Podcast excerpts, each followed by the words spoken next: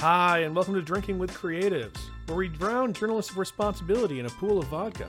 My name is Jeremy Berger, a filmmaker and senior editor, and each week I chat with a professional creative and we have a few drinks. Sandor, good morning. Good morning, Jeremy. First and most important question, uh, to be followed up immediately with with with one that is apropos. Uh, what are you drinking? Um, I am drinking a cup of coffee. I am drinking the same. And is coffee technically a fermented beverage? Um, yeah, sure. Uh, uh, I, am not necessarily in every instance, but you know, one of the ways of processing the um, the, the the the beans of the coffee plant, the berries of the coffee plant, is um, a, a spontaneous fermentation. Fantastic. I like that we were able to, to, to tie in both themes of the show and yourself in one go. This is this is great. Sandor, before we continue and, and have too much coffee and get too energetic, please tell everybody uh, who you are, what you do, and where we can find you. Okay, uh, my name is Sandor Katz. Uh, I call myself a fermentation revivalist. Um, I've written several books on the topic of fermentation, and uh, uh I teach workshops. Um, I have a website, wildfermentation.com, and uh, you can find information about my books and information about my uh, workshops, as well as links to all kinds of fermentation related resources on the World Wide Web. Awesome. Sandor, I am a huge fan of the art of fermentation, uh, but I would love for to, for everyone to know a little bit more about your story and how you came to uh, write that book. And getting back to uh, getting back to the revivalist, can you uh, can you give me something brief about that? Yeah, sure. So, um, I mean, almost every individual in almost every part of the world eats and drinks products of fermentation every day. Fermentation is, um, you know, integral to um, culinary traditions really in every part of the world. And, you know, like other aspects of food production, you know, fermentation has been in people's households, it's been in people's communities. And, you know, only in recent times with the uh, centralization of, of food production and, uh, you know, mass production of food have we seen it disappearing from people's homes and people's communities. Um, and then, you know, during the same period of time as fermentation, you know, kind of became more obscure in terms of people witnessing it, um, you know, developed what I call the war on bacteria. And, uh, you know, growing awareness of bacteria, people thinking about bacteria as, um, uh, vectors of disease and so you know people trying to avoid bacteria and people trying to kill bacteria by chemical means. And so, um, you know, people uh, uh, have come to largely project anxiety about bacteria onto the process of fermentation. And when I call myself a fermentation revivalist, really what I mean is, um, you know, helping to demystify the process so that, you know, people who are interested in trying their hands at it can do so with, um, with confidence and without fear. Wonderful. I was funny. I was going to bring up bacteria later, but now that we're just uh, knee deep into it, I'd love to talk a little bit more about bacteria and, as you say, the war on it. Um, one of my fascinations is a particular bacteria called uh, lactobacillus, and I was wondering uh, if you're, you're, I think I got that out of your book. Uh, can we talk about some of the health benefits that these bacteria that are used to break down these foods do for us as people? Sure. So, okay, lactobacillus are part of a larger group of organisms called lactic acid bacteria, meaning that their, you know, primary metabolic byproduct is lactic acid. They're consuming carbohydrates and transforming them into lactic acid.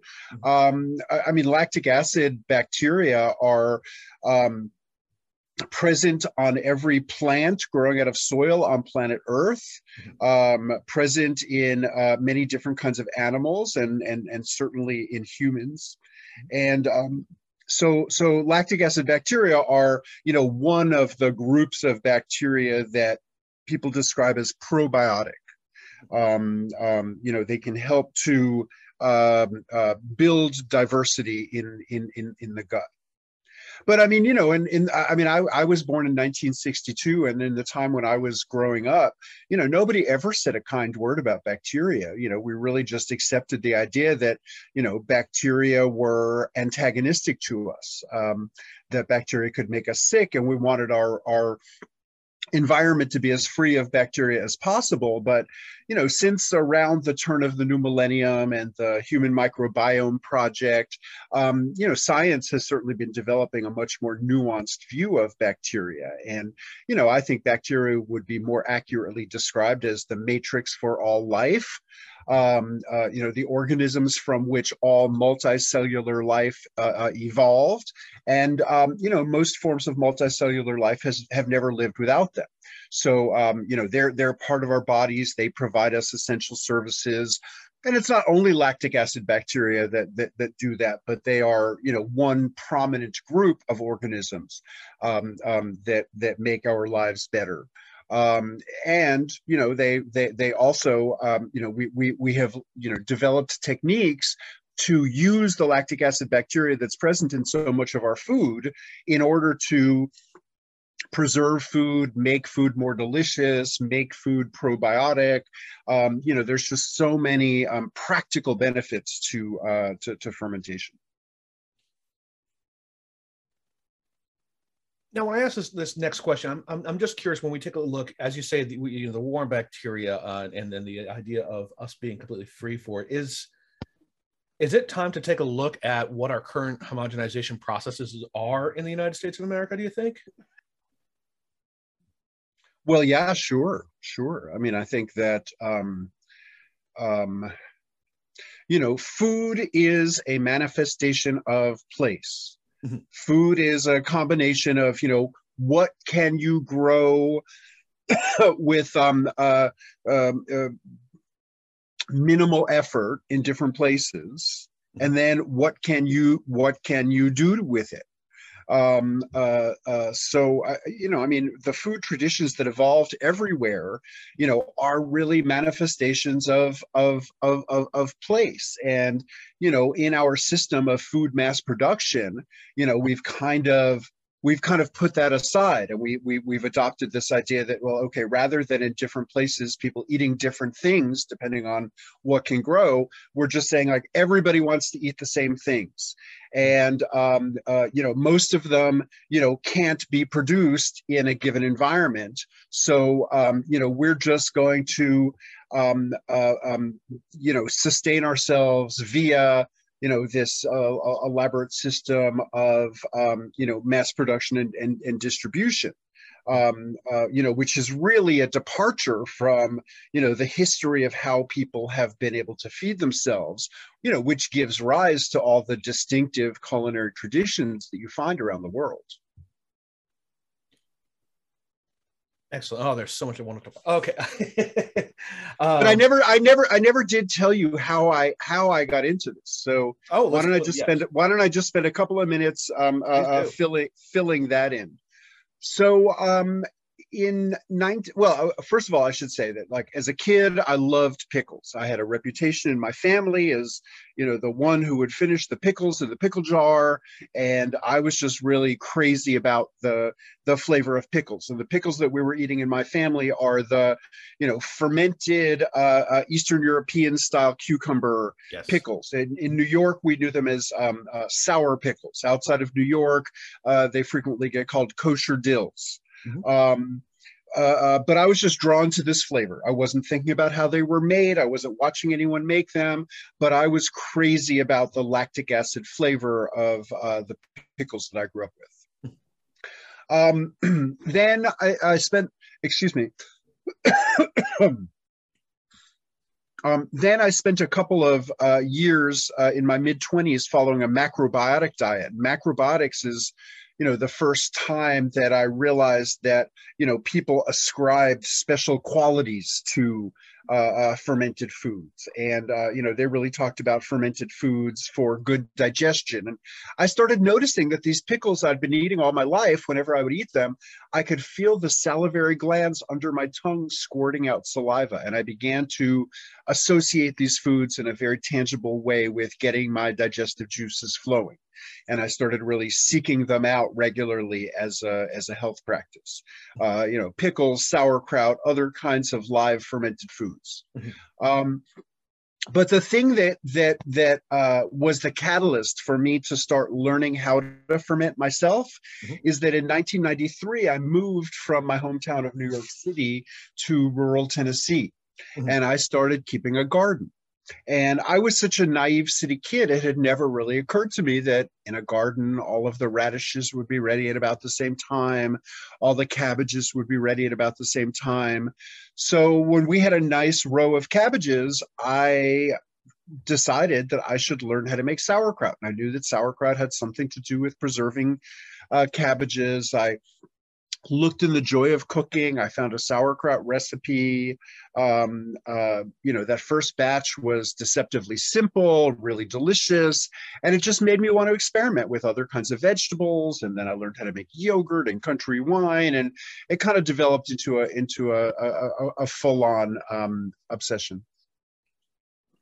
Well, I'm I'm currently in the middle of that obsession myself. I actually just made a batch of kolsch this morning and uh, I'm to be polishing off some of my own sauerkraut a little bit later.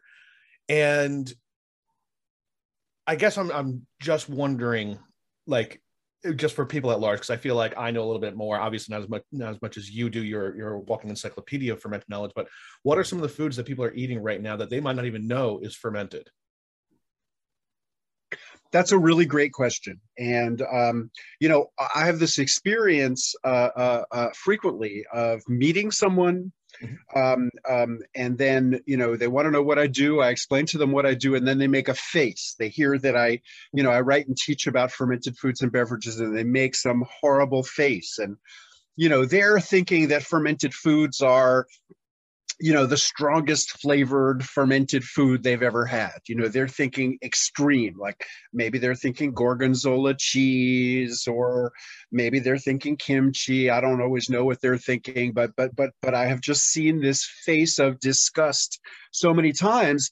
And then when I start tell, saying, um, uh, poor you, what a restrictive diet you must have, um, you know, no chocolate, no vanilla, no coffee, uh, um, um, uh, you can't have certain kinds of teas, uh, no bread, no cheese, no cured meats, no condiments um, you know, no olives, no pickles, no kimchi or sauerkraut.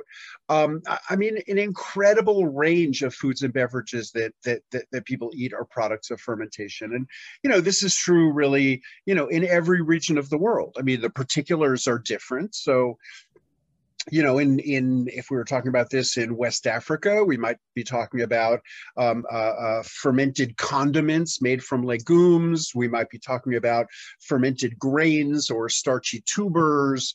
Uh, certainly, we'd be talking about alcoholic beverages because those are the most widespread form of fermentation anywhere but you know in the particulars fermentation is different in different places but you know what what what is pretty much universal is that you know people developed techniques long before anyone knew specifically of the existence of bacteria to harness the power of microorganisms on their food in order to make it more delicious, make it more digestible, uh, um, uh, enable it to be preserved for some period of time, to produce alcohol.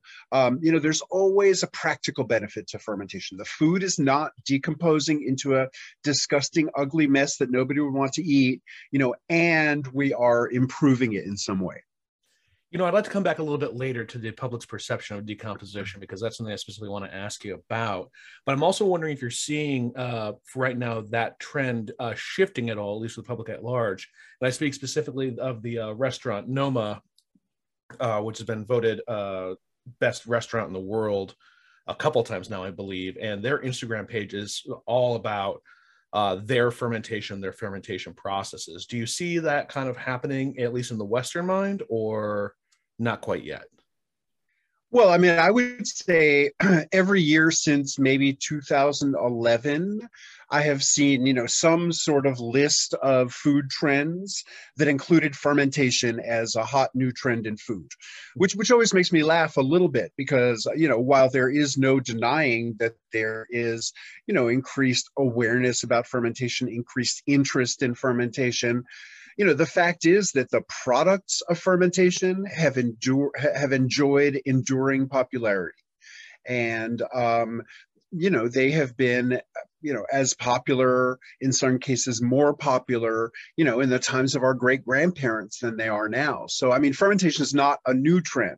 Um, i mean it's very it's very exciting that so many more people are becoming interested in it um, I, I, mean, certainly, you know, high profile restaurants like Noma um, um, promoting fermentation has, has, has helped in some circles, but you know, I mean, the, the average person has no idea what what Noma is. It, it's not, you know, Noma is not really a a household name. Most people are not paying attention to the, you know, the the the, the world's best restaurants.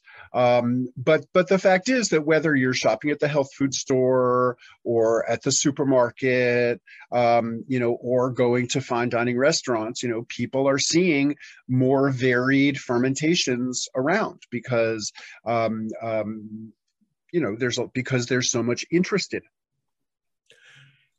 Awesome. Can we talk for one second? Because i just found out this uh, piece on youtube with you going back to uh, 2017 the people's republic of fermentation. Can you talk to me about that uh, that trip yeah, yeah, sure. So, um, so, so first of all, let me just say that these are uh, videos that are available for viewing free on YouTube. They're on my channel, Sandor Kraut, and if you just search People's Republic of Fermentation, and it's eight roughly 10 minute each videos um, you know documenting different fermented foods and beverages that um, uh, i was able to learn about on a trip that i took to china uh, in 20 uh, end, end of 2016 um, with a chinese american friend and her mother um, and uh, you know i just learned so much. There's so much fermentation happening in china um, you know, so certain examples of which, um, uh, you know, many people are familiar with. I mean, soy sauce mm-hmm. is perhaps the most um, um uh, uh, uh, obvious, but there's lots of other condiments used in um, uh, uh, Chinese cuisine that are fermented. The the the black beans that you know you get broccoli with black bean sauce. Those black beans are whole fermented soybeans. Um, uh, doubanjiang, which is this beautiful Sichuanese ferment of um, uh, uh, chili peppers and uh, fava beans, um, uh, which is this sort of wonderful um, uh, spicy, earthy condiment that's you know one of the um, uh, backbones of Sichuanese cuisine. Uh, lots of rice alcohol, um, and then I, I, also have a new book about fermentation, which just came out a few months ago. It's called uh, Fermentation Journeys, um, and um, and and it, it really covers uh, fermented foods and beverages that I've learned about in my travels in recent years, um, including lots of recipes from China, different kinds of pickles, the doubanjiang I just described, rice alcohol, um, lots of different things. Beautiful. Is there one uh, particular uh, fermentation, at, at least here in America, that you'd like people to know more about or wish they'd ask more about? Well, uh, you, you, know, I mean, f- fermentation is a is a vast, vast realm of human cultural experience, and mm. you know, there's no there's no shortage. Like, you know, there's no way any individual person could try every fermented food or, and beverage that exists in the world. There's like, there's just too much variety. Um, so I think you just have to follow your interest. Now, you know, what what I have, you know, taught uh, you know, probably more than a thousand times in workshop settings is how to make sauerkraut. And um, you know, sauerkraut was my gateway into fermentation. Uh, you know, sauerkraut is so straightforward, um, so intrinsically safe, so delicious and supportive of good health that it's what I typically recommend to people as a first project. Mm. Um, Um, and and when I say intrinsically safe, you know, I, I, you know, I've met a lot of people who, um, you know, pick up their jar of shredded salted cabbage or other vegetables, and they look at it with a with a, um, a, a a facial expression of concern and they say something along the lines of you know how can i be sure i have good bacteria growing in here and not some dangerous bacteria that might make somebody sick or even kill somebody mm-hmm. and you know the I mean, I mean, honestly, well, we, we now understand that all plants growing out of soil on planet Earth are host to lactic acid bacteria, and once you get them submerged, that's what um, uh, dominates the environment every single time. So even if you happen to have some cells of organisms that we associate with a pathogenic process, the lactic acid bacteria dominate every time. And as they acidify the environment, they wipe out the potential pathogens. So acidification is just like a, you know, a, a brilliant, elegant, convenient, um, uh, uh, um, strategy for food safety. And according to the USDA, they cannot find any examples of food poisoning or illness uh, uh, stemming from fermented vegetables that they have been able to document. So, um, you know, after you ferment them, vegetables are safer than they were raw um, because every year we read about outbreaks of um, salmonella, salmonella or E. coli stemming from raw vegetables. So, um, uh, you know, it's really nice to be able to sort of reassure people with this sort of intrinsic safety of a, of a process like fermenting vegetables. Well, let's talk for a second about the uh, the face people give you um, when you took you know when you when they look well when they look at their sauerkraut or when you tell them what you do uh, when it comes to decomposition, and I've I've I've been looking also at the way that uh, farmers are now taking a look at their soil and how uh, we're looking at you know in an organic sense recycling. Do we need to have like a re-understanding of decay in our lives um, when it comes to food? Like you know for example like you know we we have to create fertilizer because recycling nutrients back into the soil is is necessary for our continued you know reliance on the calories that we draw from it do we need to have a better conversation or a better understanding not just disgust of what it comes to decay I mean, ab- absolutely, absolutely. Because I mean, I would say that you know, the, a, a, compost pile is also an example of of fermentation. Mm-hmm. Now, now, let, let's say you had a little um, uh, plastic bag that had some parsley in it that you picked up at the market. Mm-hmm. And it got buried behind other things in your refrigerator. I'm sure I'm not the only one who's ever had something like this happen. And and then you find the little bag of parsley, and it's sort of partially liquefied and decomposed, and it smells kind of nasty. And you know, we're not picking up that um, uh, a bag of decomposing parsley and saying like, oh look we have a bag of fermented parsley. Um, you know generally we reserve the word fermentation to describe intentional or desirable microbial transformations. Yes. Um, and um, we would use words like decomposition to describe um, you know less desirable ones. And you know sometimes the desirability is in the eyes of the beholder um, I mean, there are plenty of you know fermented foods and beverages that people around the world eat that someone uninitiated, you know, might just reject as um, some kind of decomposing food.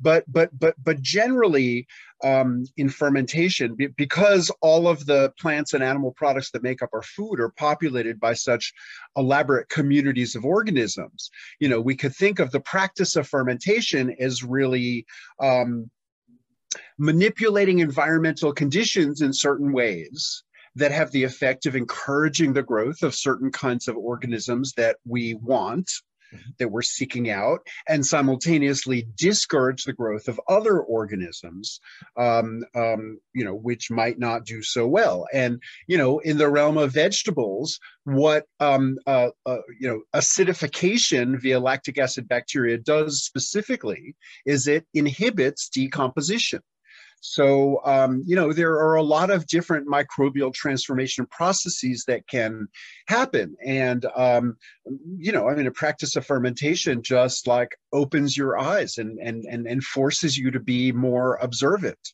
Um, um, so, so, you know, decomposition, you know, can be regarded as a form of fermentation in in certain contexts where that's what's desirable. Mm-hmm. But most fermentation processes of foods, like, do not specifically involve decomposition. They involve, you know, some sort of, you know, transformation that maintains uh, uh, uh, the structure of the food. Not every example. I mean, fish sauce is a great example. Mm-hmm. You know, fish sauce is decomposed fish. So fish and salt, and typically no water is added, and then that liquid that that that, that it yields is from decomposition. Um, but most fermentation processes, you know, are not really going for full decomposition. They're going for some sort of, you know, metabolic um, transformation. Perfect. Now, Sandor, so what's next for you? You're you you've you've got uh, teaching engagements. Have you got a tour coming up? What's uh what's 2022 and beyond going to hold for you? Yeah, sure. Um, um, you know, after uh, you know two years of of mostly not traveling at all, mm-hmm. um, I'm doing a lot of traveling, and I just was uh, I just was teaching a few weeks ago in uh, the Faroe Islands. Uh, mm-hmm. which are kind of between Iceland and Europe, uh, and that was a fascinating place. Um, but but I'm you know I'm continuing to teach about fermentation. It turns out that there is you know a great um, uh, hunger for information about this process, and um, uh, opportunities abound for. Uh, uh, for for me to uh, teach. So I do some teaching here where I live in Middle Tennessee, and then I do a fair amount of traveling as well. I was in Asheville, North Carolina a week ago. Uh, at the end of May, I'm going to the Bay Area. At the end of June, I'll be in the UK and the Netherlands. Um, so um, uh, you know, I'm I'm I'm just kind of um, uh, you know throwing myself into uh, um, you know, demystifying fermentation for people. That's really how I conceptualize it. And um, you know, fermentation journeys is really my my fifth book. Um, uh, uh, my first one was Wild Fermentation. That was published in 2003.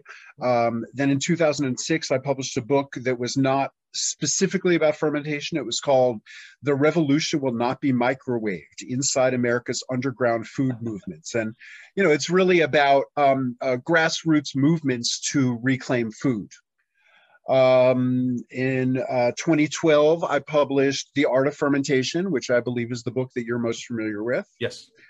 Um, last year, uh, or, or I'm sorry, at the end of 2020, I published a book called Fermentation as Metaphor, that um, sort of explores a little bit more how we use the word fermentation in the English language to describe a, a, broad a broad range of bubbly transformative phenomenon um, beyond what what would literally be thought of as fermentation of foods and beverages.